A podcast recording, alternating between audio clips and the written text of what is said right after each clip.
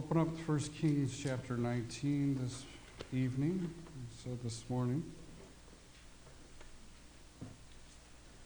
And hopefully you got, you kids got the handouts, right? Great. All right, well, let's go ahead and pray. Heavenly Father, again, we thank you. We thank you that you're gracious. We thank you that you give us your word. And I pray that you would encourage us with what we read and what we hear from your word. May it uh, give us greater insight into how you work and that you'd also give us understanding about application for our day.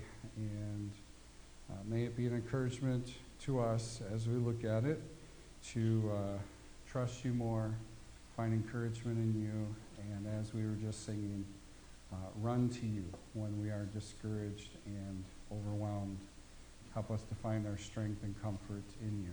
And we pray for your understanding as we look at your word this evening in Jesus' name. Amen. Well, before we read, I just wanted to uh, talk about the idea that uh, something about our human nature is we just typically enjoy when we see examples or we learn about uh, weaknesses in some of those people that we consider heroes or strong people, don't we? Isn't there, isn't there something in human nature that says when you see somebody sort of seemingly superhuman, that when we realize they have flaws in a way that, that kind of makes us feel good, like, you know, maybe we're not so bad or brings them down a little bit, right?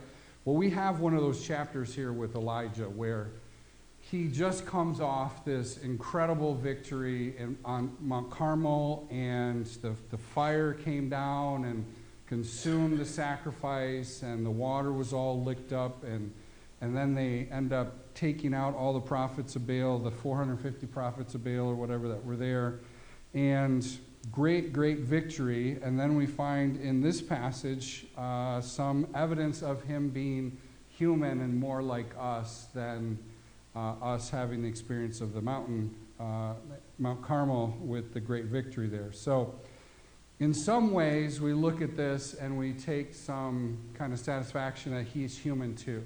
But I think in some ways, uh, some people have looked at this passage and been, have been too hard, actually, on Elijah for what we see here. So, without revealing all the details, let's uh, begin reading verses 1 through 4, and hopefully, I'll show you what I mean by that, and uh, we'll see uh, what we can learn here from Elijah and what he, he goes through.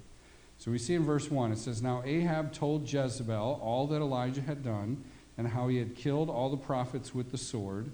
Then Jezebel sent a messenger to Elijah, saying, So may the gods do to me, and even more, if I do not make your life as the life of one of them by tomorrow about this time. And he was afraid, and arose and ran for his life, and came to Beersheba, which belongs to Judah, and left his servant there. But he himself went a day's journey into the wilderness, and came and sat down under a juniper tree and he requested for himself that he might die. And he said, It is enough now, O Lord, take my life, for I am not better than my father's. So, what's happening here? Like we said, we just had the experience we talked about in chapter 18 where Elijah uh, was used by God, and of course, it was God that brought the fire, and, and God was the real hero of the story. But Elijah was the only prophet of the Lord, was faithful uh, to the Lord, and carried out those things that he said. And it was a great victory. And we saw the response of the people to what happened, that there were many people in Israel that saw that and said, The God, the Lord, He is God. The Lord, He is God. So there was seemingly a great response to this miracle that Elijah does. But then we see here uh, there is a royal rejection of that revelation that happened there, that miracle that was displayed in chapter 18. So let's, again, dive into some of the details. Verse 1, we see the royal conference or the royal report here. Ahab is telling Jezebel, catching Queen Jezebel up about what happened. So he says all that Elijah had done here. He explains everything and how he had killed all the prophets with the sword. So Ahab catches up Jezebel. He had observed this, but she had not. So he's filling her in on the details. And we see her response to that. Is she amazed? Is she uh, overwhelmed? Is Ahab overwhelmed at how the sacrifice was consumed and therefore that they're being convinced and turning to the Lord as well? Nope.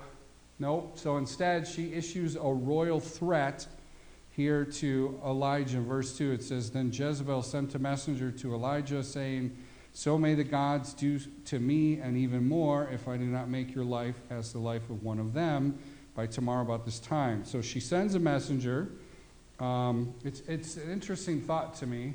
She manages to get a messenger to him for him to actually hear the message, but not an assassin to him to take him out. I, isn't that kind of funny? But um, at least it is to me. But she gets a message to him somehow, and she is saying, May the gods do so to me and more also. This, this phrase is a common phrase used throughout the Old Testament. It's basically an oath. Like, if this doesn't happen, uh, may this happen to me. And, and if you remember, the, the king of Israel, Saul, actually used this kind of phrase at least once or twice when he was uh, talking about different things that were happening. I think when he was pursuing David, he may have used language like this as well.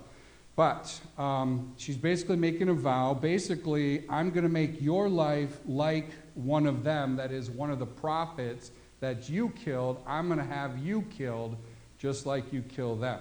So, we have here uh, the king and the queen, in spite of there being a tremendous miracle of God, as a revelation of his power and his work, they've rejected it.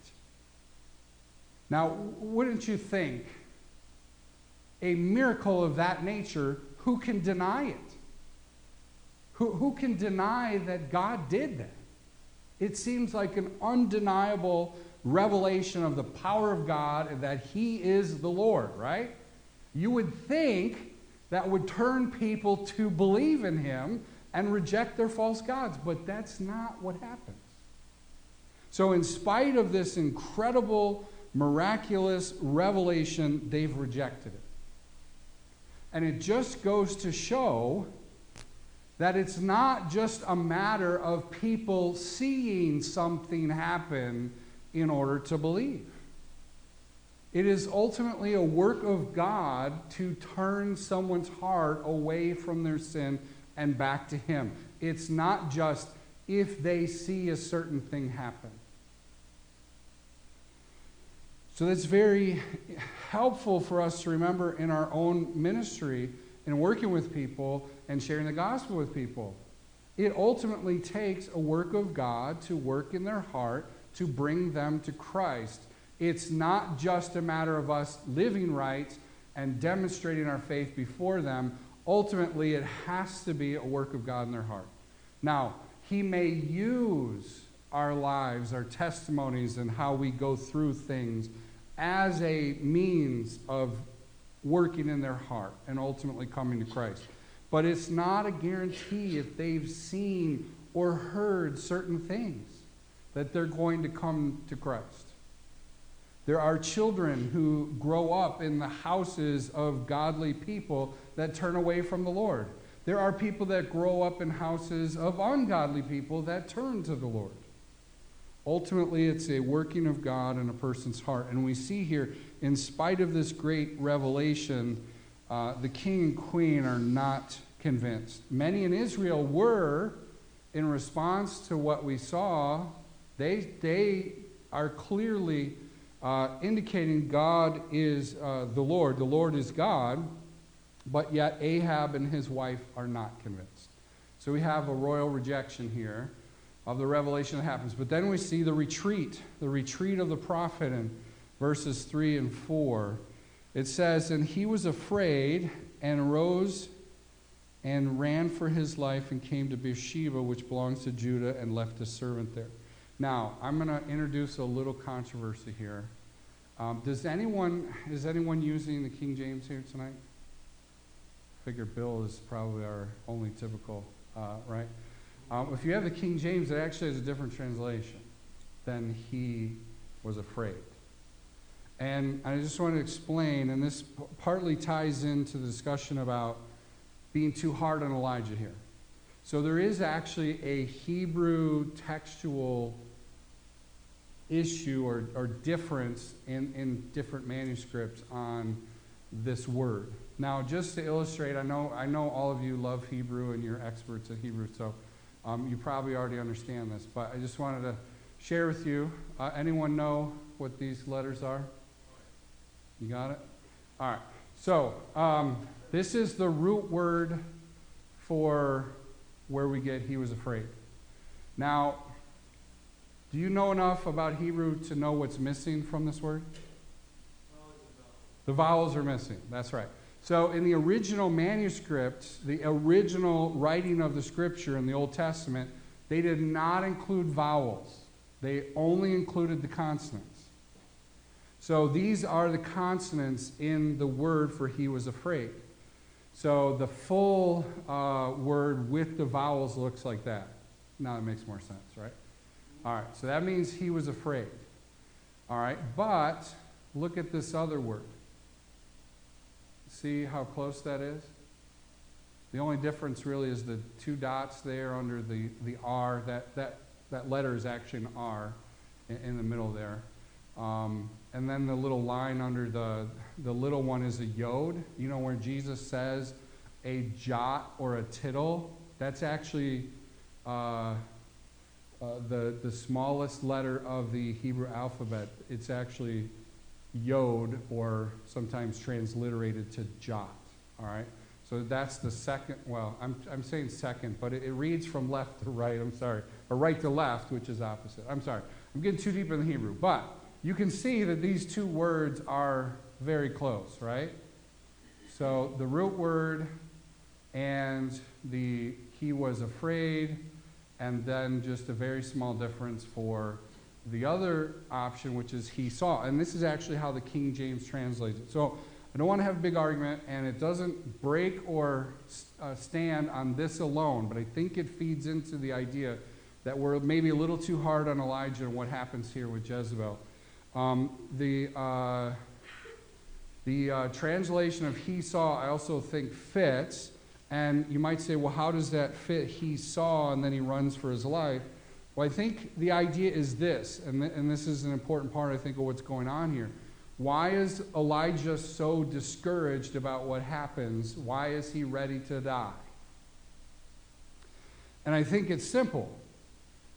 He was hoping, essentially, for a national revival to take place in response to what God did there with the sacrifice. And there were people who were impressed and seemed to recognize that the Lord was God. But probably Elijah hoped that that would extend to the king and queen as well, uh, and that there would be a national turning back to God, not just a remnant turning back to God. So uh, I think that explains a lot of his discouragement. He is running for his life. I don't, I don't believe that's necessarily just a cowardly act. In reality, it's what he needed to do to get away and be safe because they were coming after him. So he needed to get away.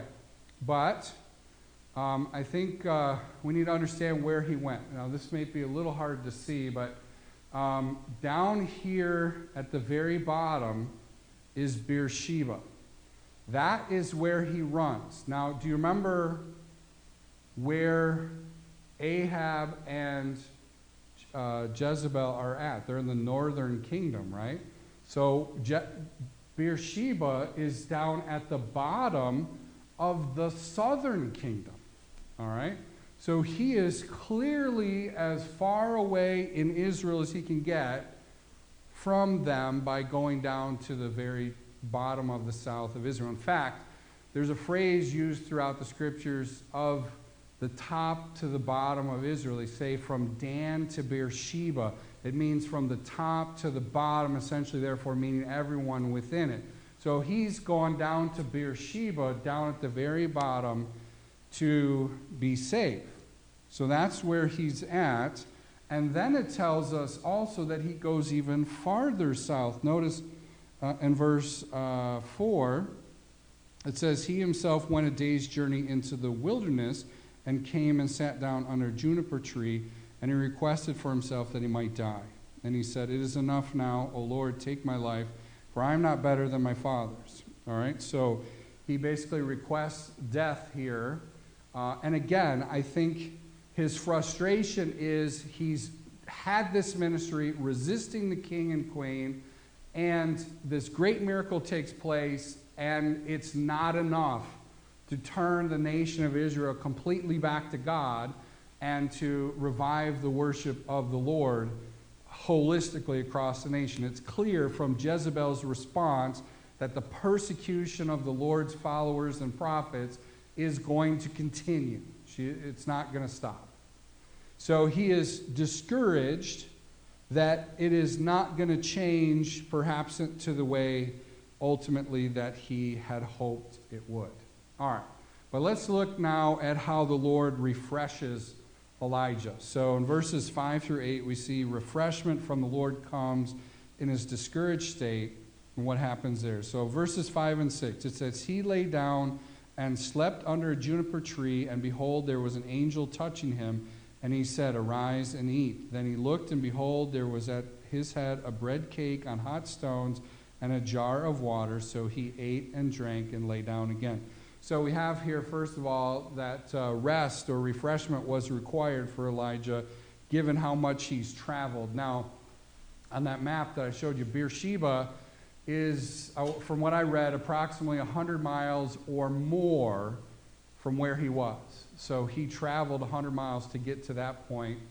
Um, and then it says even a day day's journey beyond that. So he's traveled a lot. He's definitely tired. He went through a dramatic experience with that um, event at Mount Carmel there. So he's tired. Rest is required. And certainly we know and, and could take spiritual principle as well from the fact that it's easy to be discouraged in our walk with the Lord when we're tired, is it not? God has made our bodies to require sleep. And when we don't get enough sleep, it can easily le- lead to discouragement. My wife could tell you many stories about how sometimes I get super tired and then I start talking all kinds of negative and discouraging things, and it's like you just you just need to sleep. You're just too tired, right? You're thinking your thinking's a little mixed up. So certainly that could be a factor as well. What's going on with Elijah here, and the angel appears. Now it's interesting. It says here, the angel that appears it says an angel, okay, touching him. It's not clear there. I think it's in verse 7. It says in verse 7 the angel of the Lord came again a second time. Uh, I believe that reference of the angel of the Lord is actually a pre incarnate appearance of the second person of the Trinity. I, I believe that's our Lord and Savior that's appearing there and encouraging Elijah specifically him, not just one of the other angels. But um, we see that Elijah is given food to eat. Always an encouragement and help, right? Good food. The Lord gives him strength. The refreshment here is repeated. Notice he he sleeps, he's touched by the angel to wake up and eat, and then he goes back to sleep. He does it again. Verse 7, it says, that the angel of the Lord came again a second time and touched him and said, Arise, eat, because the journey is too great for you. Um, so he arises and eats. And again, I think this supports the idea that maybe we're too hard on Elijah sometimes. The Lord is not saying to Elijah, What are you doing? Get back to Israel. Why are you running away afraid? Because Elijah actually is going somewhere. He is going to the mountain of God, actually, in, uh, called Horeb or Sinai. So he's actually going to have a conversation with the Lord about Israel, which we're going to see. So we see how he then resumes his trip in verse 8. Uh, so it says, So he arose and ate and drank and went in the strength of that food 40 days and 40 nights to Horeb, the mount of God. So we see he reaches Horeb, the mountain of God. Now, I believe that this passage is significant for several reasons because there is a purposeful comparison being made of Elijah to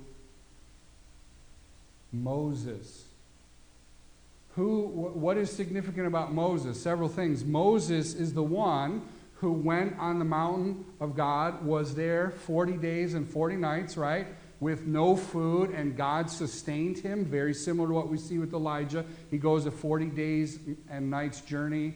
Um, and it, it is quite a journey, but what I've read is that it shouldn't have taken 40 days to get there. So the significance of 40 is there for symbolic purposes to associate or connect him with what we see with Moses.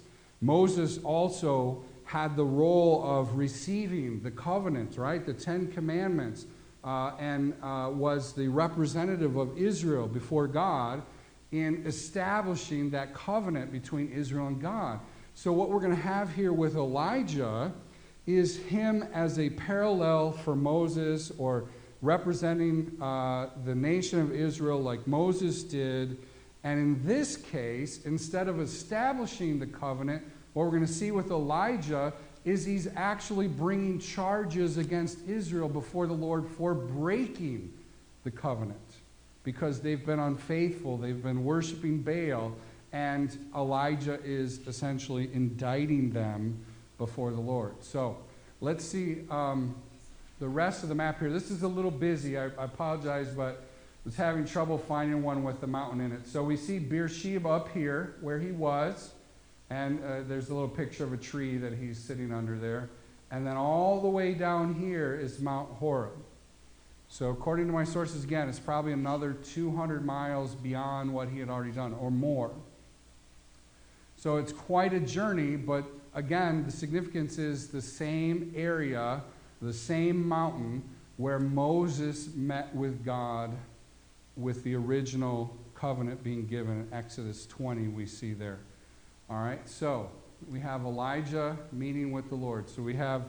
Uh, the rejection by Israel reported to the Lord here by Elijah. So let's look at verses 9 and 10 and what happens there. It says, Then he came there to a cave and lodged there, and behold, the word of the Lord came to him, and he said to him, What are you doing here, Elijah? And he said, I have been very zealous for the Lord, the God of hosts, for the sons of Israel have forsaken your covenant, torn down your altars, and killed your prophets with the sword and I alone am left, and they seek my life to take it away. So we have here the reason for his visit is brought up, right? Why are you here? And again, if we're being hard on Elijah, you may see that as a really negative uh, implication in that question. But I think it's, it's not that necessarily. It's just an opportunity for him to express his purpose in being there. This question is asked why he's there, and he's explaining the purpose of his visit. So he says about himself and the situation, look at verse 10. He says, I have been very zealous for the Lord. We'd have to agree, right? We see in chapter, starting in chapter 17 how he confronts Ahab and all of his sin. He basically says, It's not going to rain until I say so. And then we see him confront Ahab and say, Hey, get together all your prophets and we'll have a contest. And he does this contest and they kill these false prophets. Uh, so he has been very zealous for the Lord. This is an accurate report. I don't think he's exaggerating here. All right, now he also goes on he says, Israel has forsaken your covenant. I think that's significant given he's being uh, symbolically representing a second Moses here and how he's going to the mountain where the covenant was given, and he is saying how Israel has forsaken the covenant. He is pointing out how they've thrown down the altars. Remember, one of the first things he did when he was uh, preparing his sacrifice, what did he do? He restored, I heard the answer. Very good. He restored the altar, right? He put the altar of the Lord uh, back together that had been destroyed, and, and he assembled the 12 the stones of the 12 tribes of Israel. Remember that? Uh, symbolic of how they needed to be unified as a nation in the worship of the Lord, and they hadn't been. He points out how they uh, were killing the prophets as well, and he says that he's the only one left. Now, we might take issue and say, well, remember Obadiah? You remember what Obadiah was doing? Obadiah had preserved 100 prophets, right, and was feeding them with bread and water. Uh, but what you could say is that Elijah is essentially the only one doing a public ministry in resistance to the regime. And, and, and that seems to be accurate, that he is the uh, public representative for the Lord, taking them on. And he is essentially standing alone in that ministry responsibility. Um, so, we see him point out he's the only one. Uh, but we also see the revelation of God here. Very interesting how God reveals himself. Look at verses 11 to 13. It says, So he said, Go forth and stand on the mountain before the Lord, and behold, the Lord was passing by. You remember who else that happened to? Moses. Lord was passing by. Behold, the Lord was rending the mountain with the strong wind. A great and strong wind was rending the mountains and breaking in pieces the rocks before the Lord, but the Lord was not in the wind. And after the wind, an earthquake, but the Lord was not in the earthquake. And after the earthquake, a fire, but the Lord was not in the fire. And after the fire, a sound of gentle blowing. When Elisha heard it, he wrapped his face in his mantle and went out and stood at the entrance of the cave. And behold, a voice came to him and said, What are you doing here, Elijah? So we see here again this revelation of the Lord, similar to what we see with Moses, and uh, yet he uses wind, earthquake, and fire. Uh, and yet, that's not ultimately the revelation of the Lord. Where does the revelation of the Lord come? Ultimately, it's in that still, small, quiet voice, right? So, I, again, I think there's some symbolism here, the idea being the Lord may work through dramatic and significant things like wind and earthquake and fire, like he did with the fire on the altar, but ultimately, God is working quietly through his word. That is the means of him communicating and revealing himself to his people. And that work is often very quiet and subtle work. I think it's significant to note that. We also see how Elijah then repeats his reasons why he has come to the mountain to speak to the Lord. We see in verse 13, he covers himself because remember, no man can ultimately see God uh, and, and live. So he's covering himself here speaking, and he says in verse 14, I have been very zealous for the Lord, the God of hosts. The sons of Israel have forsaken your covenant, torn down your altars, and killed your prophets with the sword. And I alone am left, and they seek my life to take it away. So he repeats his reasons here in explaining again that the children of Israel have been rebellious against the covenant. Now it's interesting. We'll see here then the response of the Lord. How does the Lord respond to what uh, Elijah is saying? So we're going to see here a response of judgment and preservation uh, in the nation of Israel. So let's look at 15 to 18. It says, The Lord said to him, Go, return on your way to the wilderness of Damascus, and when you have arrived, you shall anoint Hazael king of over Aram and Jehu the son of Nimshi shall you anoint king over Israel, and Elisha the son of Shaphat of Abel Meholah you shall anoint as prophet in your place. It shall come about the one who escapes from the sword of Hazael, Jehu shall put to death, and the one who escapes from the sword of Jehu, Elisha shall put to death. Yet I will leave 7,000 in Israel, all the knees that have not bowed to Baal and every mouth that has not kissed him. So we see here he is ultimately establishing judgment. And I believe this is in direct response to what Elijah has observed and is reporting. Not that, I mean, obviously God already knew this, but I believe it was an accurate report of the state of Israel, and God is going to respond with judgment. Notice, first of all, that he is to anoint a new king of Syria, Hazael. So he is, is a nation that is an enemy of Israel and, in fact, is going to cause much destruction in the nation of Israel, and yet uh, God is appointing him as a leader, as he does with nations. He sets up kings to accomplish his purposes. And the purpose that he is setting this king up for is judgment on the nation of Israel for their wickedness. He also is going to appoint Jehu uh, in the nation of Israel, and he is going to wipe out the house of Ahab. He is going to wipe out the house of Ahab. Um, and then we're going to see that he also is anointing Elisha, which we'll get to here at the end of the chapter as we finish. But uh, verse 17, it tells us ultimately why this is being done. It's for judgment on Israel for their faithlessness, for their breaking of the covenant. He is punishing them. It says, verse 17, It shall come about the one who escapes from the sword of Hazael, Jehu shall put to death, and the one who escapes from the sword of Jehu, Elisha shall put to death. Now, I, I don't know about you, but I don't normally right away think of Elisha as the instrument of God's judgment on the people, right? But that is a part of what God has him doing. Is carrying out judgment on people who have rejected the Lord. So, what we see here then in verse 18 is the preserving of the nation of Israel. Uh, I'm sorry, preserving of a remnant in Israel.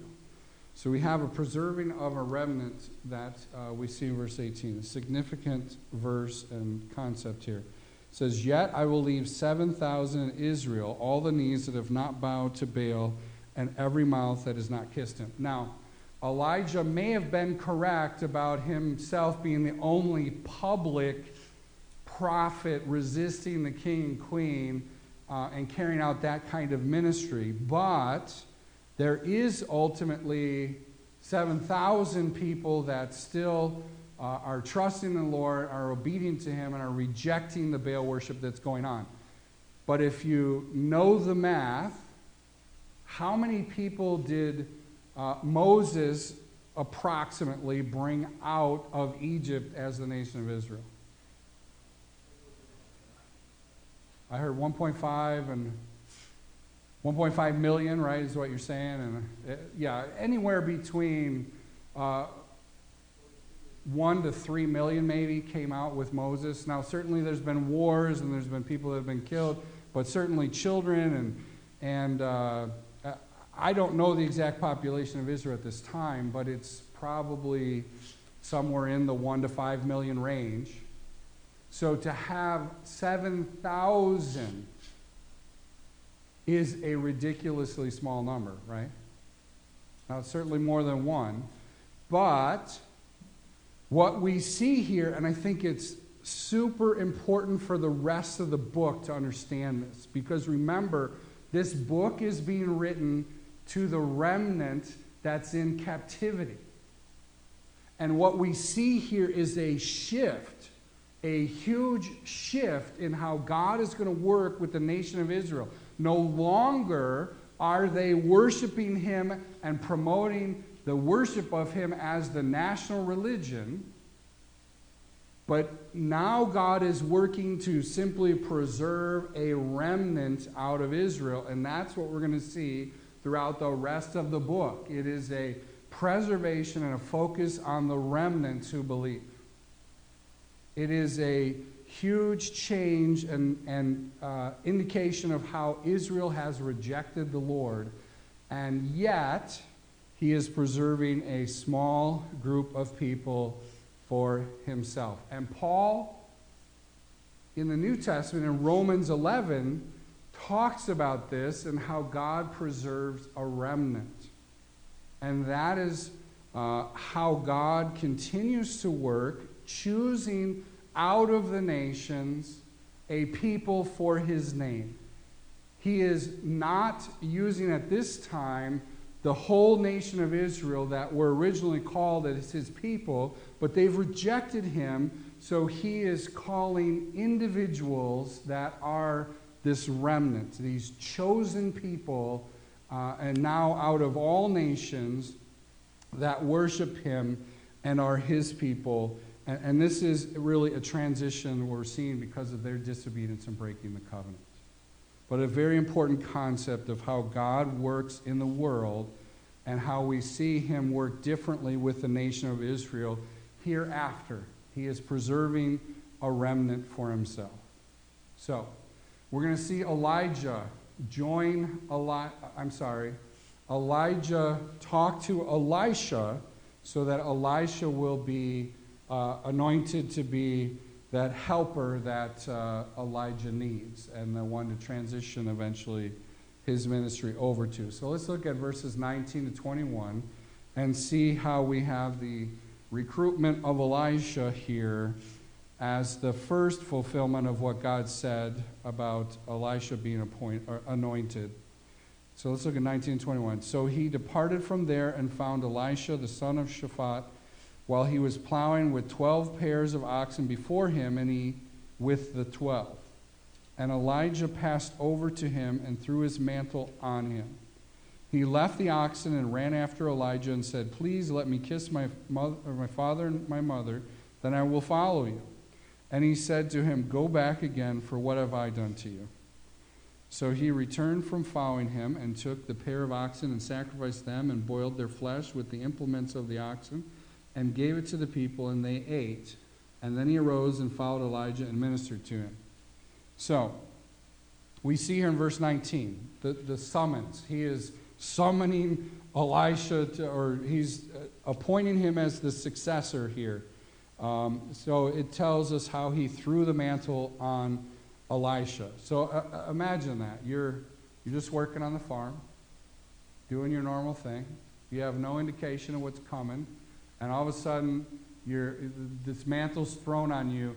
Now, Elisha seems to have understood who Elijah was. He, he probably was familiar with him and, and understood.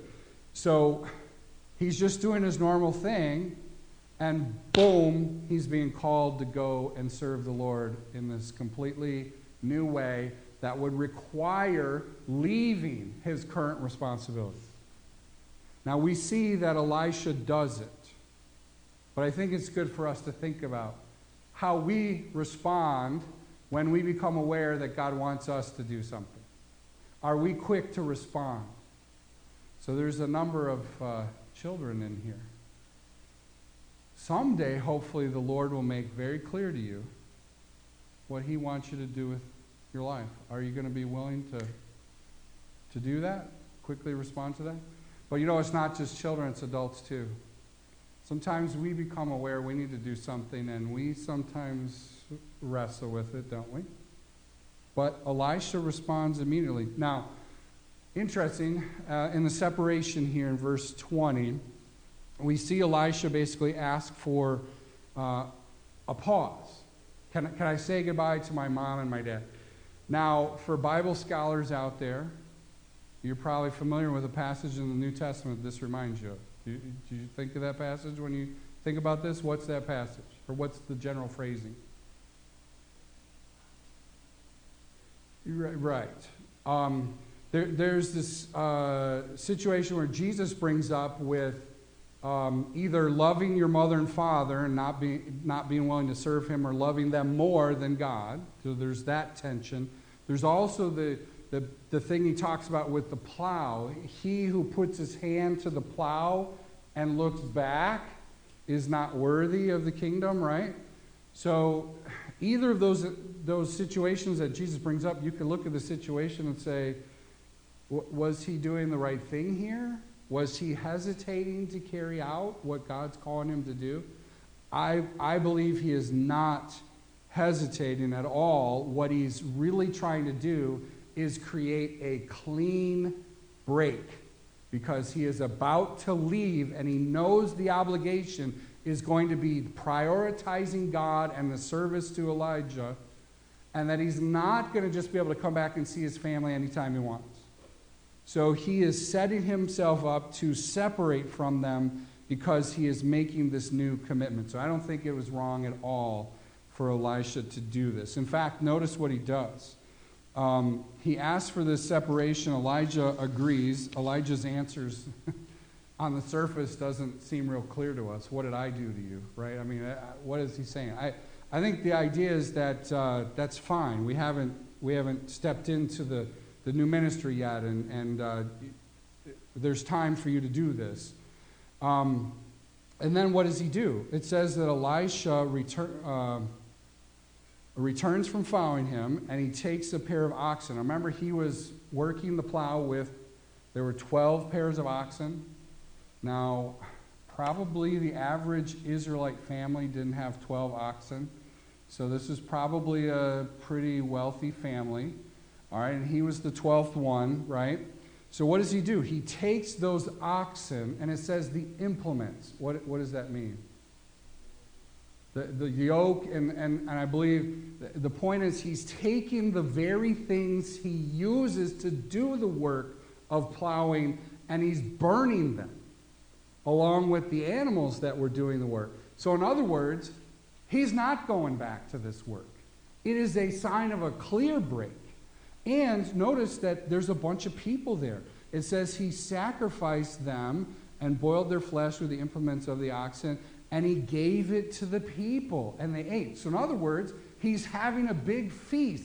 He is publicly announcing he's leaving the farm and he's going to serve with Elijah. So, I believe this is a clear indication of his dedication to the Lord and his clear break separating from his old life responsibilities to focus on this new ministry that God has given him. And what is that new ministry? Is it going around preaching everywhere and publicly confronting kings and queens right away?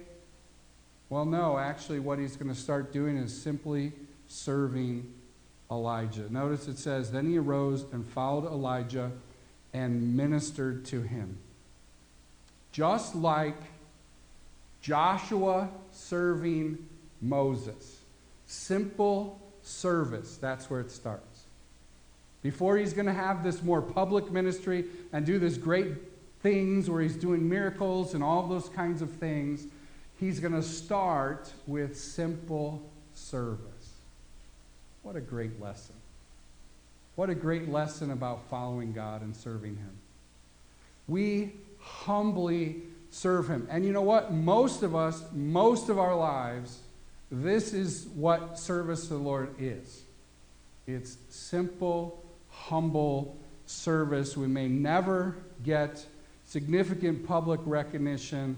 We simply serve and honor the Lord. You know what is said about Elisha later on? It is said that he is the servant who pours water on the hands of Elijah. At least initially, that's how he was known. Just somebody who helps this prophet Elijah. And he humbly, wholeheartedly embraces this calling on his life. And it's a great example for how we should embrace the service that God calls us to. But we see throughout this chapter is a significant reminder of how God may at times do dramatic things to bring people to himself. But many times it's simply through the quiet working of his word that he works, and he is constantly working to preserve for himself a people for his name. He is calling people out for his namesake. And when we add that up, if we were to be able, and we're, we're not, we don't know. But if we were to able to add that up, it is probably a small percentage of the total people in the world. We're in the minority, but it is a privileged minority, is it not? It should, number one, make us thankful, but number two, help us understand how God works. We need to be faithful. We need to simply serve. We need to share the gospel. We need to pray for people to come to Christ, but understand ultimately it's in God's hands who He brings to Christ and who He doesn't. We just need to be faithful. We need to simply serve. Let's pray. Heavenly Father, thank you. Thank you for these faithful servants here tonight who uh, come out in bad weather and are eager to hear your word and to worship you. Help us, Father, to be faithful. Help, uh, forgive us, Father, at least me, and I don't think I'm the only one, but Father, forgive us for times when we want, we want credit, we want recognition, And really, in your service, we deserve none of it because we wouldn't even be able to serve you if it weren't for your grace at work in our lives and for all that was done for us in Christ.